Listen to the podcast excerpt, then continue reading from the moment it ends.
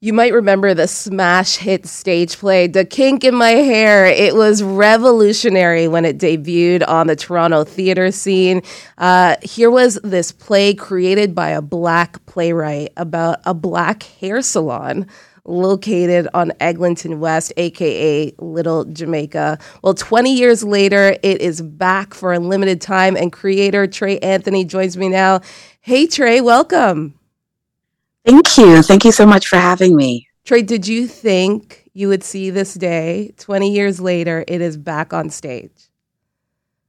I didn't. I really didn't. Um, I know the play has really spoken to people for so many years, and I know now it's being done in colleges and universities. Is And yeah, oh goodness, it's, this is yeah, amazing.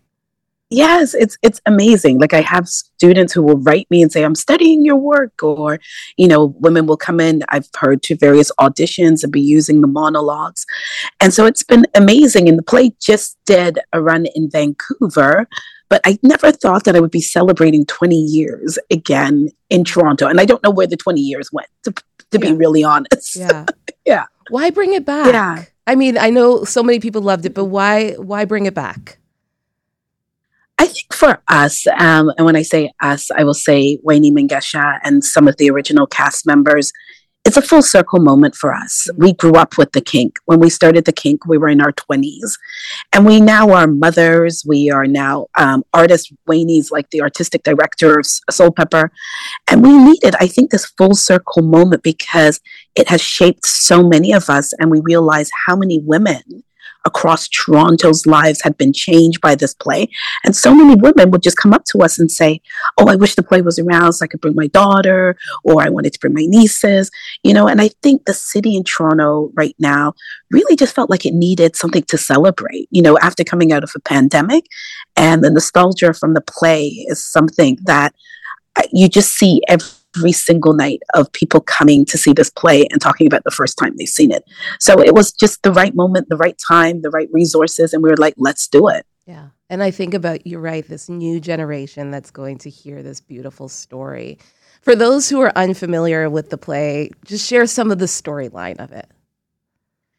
Yeah, it's set in a West Indian hair salon, like you mentioned, and it's Novelette who has this supernatural power in the sense of being able to just really psychic ability to be able to read what's going on in a woman's inner mind and life. And it really talks to the whole um, perspective around what's the mask we wear to the public and what is the mask when it comes off, right? Of what's the personal pain, our joys, our laughter, the things that keep us up at night, our secrets.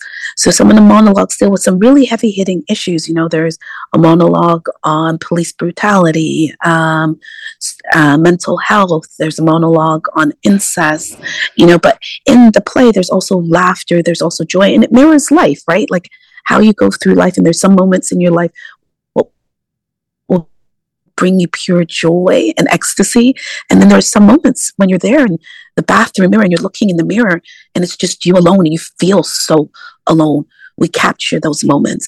And I think it's those moments, the vulnerable moments, that make the audience really connect because it makes us realize we're not alone in our pain, we're not alone in our grief, and we're not alone in life. And I think that's what everybody is seeking, and that's what this play does. It brings connection Yeah.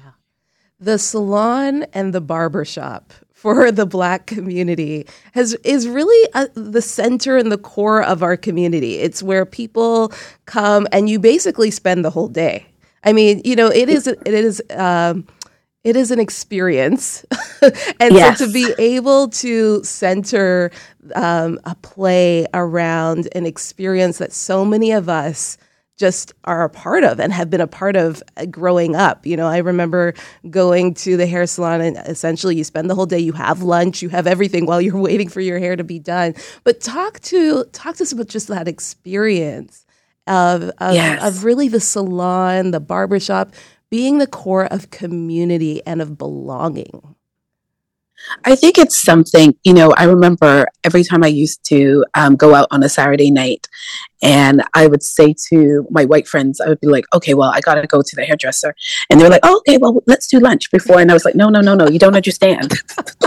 this is a whole day event. this is a whole day event. Like we are sitting there.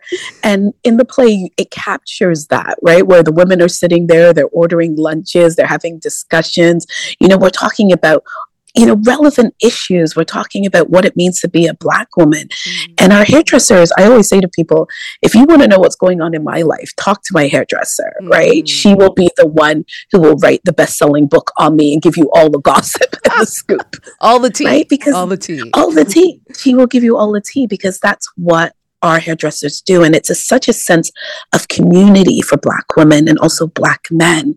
And, you know, I now have a son who's two years old, and I brought him to a barbershop for his first haircut. And just sitting there and watching and hearing the discussion with men, I was shocked at. And I was like, oh my God, this is what it's like in a Black male barbershop too. And my two year old feels that connection. He's like, I want to go to the barbershop, right? So I think um, what this gives you, especially if you're not part of the Black community, is an insight to what actually happens in a hair salon, a black hair salon. It's not we're just going to get our hair done. We're going to get a healing. We're going to get the gossip. We're going to get the tea. We're going for all the fun, laughter, joy, all of those things in the hair salon. And Trey, so much has happened in our world over the past mm-hmm. 20 years, right? And so yes how does the kink now represent just the the dialogue, the conversation, the trauma, all of the things that we have experienced just in the past three years, much less when we look back 20 years. Um, you know, George yeah. Floyd, the conversation around diversity. Tell me about mm-hmm. how it, it's just encompassing some of that as well.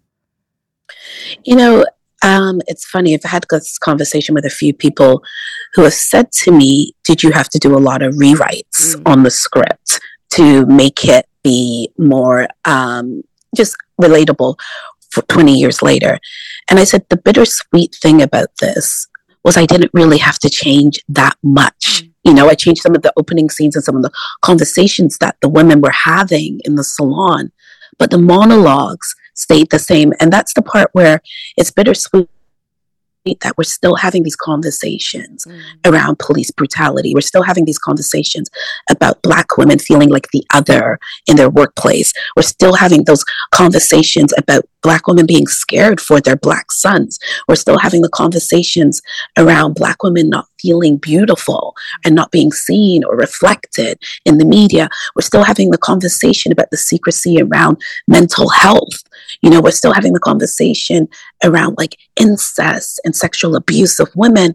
So there's a part of me that definitely I'm proud and I love this work, but there's also a part of me what's like, wow, mm. nothing much has really changed. It really hasn't. And people still need to and want to, and hunger for the places to have this kind of conversation and this kind of connection. And I think that, Trey, is the power of art. That is the power mm-hmm. of being able to sit in a space and for an hour or two being able to be drawn into somebody's story. And when you hear mm-hmm. somebody's story, you can't deny that. You can't deny someone's yeah. testimony, right? That is their yes. story. And so, what is your hope that 20 years later, as we, you know, as this is revived, uh, around conversation because I personally feel like conversation around diversity, equity, inclusion has kind of fallen off the map. We it was hot and heavy, mm-hmm. you know, a couple of years ago, and I feel like it's kind of um, dissipated. It's it's it's you know people have kind of gone back to the way things were, and so mm. how could this maybe be an agent, and not to put a lot of pressure on this play, but really be an agent to maybe start up this conversation again as people sit in this space. I think what it really allows is for us to not look away. Yeah. And as you said, there's a relatability in you'll find yourself in these monologues. And I think it's for people outside of the Black community also to have these conversations and say, what can we do to make changes? And not that it's an in conversation, right? Like a conversation of like, oh, right now, you know, it's really cool to say Black Lives Matter, or mm. it's really cool to say, you know, oh, we are ticking off all of the diversity and inclusion boxes. But really, what are we doing every day in our everyday lives? How are we being intentional? How are we really advocating for others in all ways, you know? And I think that we need to always step outside ourselves. And one of the things that I'm really proud of, like, is Soulpepper and Toronto Live's commitment to around just even accessibility. The conversation is me as a Black, able bodied woman you know, I never have to think about accessibility. Like, can, can, I go to a play and hear it? That's something then we advocate for and make sure it's happening in the play as well. And I think it's something that when you're not part of a community that you know has experienced oppression, it's for those people who are outside that, that community to make that person feel welcomed and more able to access the resources that a lot of us take for granted. Seen. Okay. Oh my gosh, so much to talk about. Thank you so much, Trey, for joining us. We're up against the the the news, so we have to go. But thank you again. Oh, thank you so much. In Toronto, thank you for the love. Please come on out and grab your tickets. They're going fast. So thank you. Thank you. The Kink in My Hair is from December 6th to December 23rd at Soulpepper Theater. Get your tickets. You're listening to Toronto this weekend on 640 Toronto.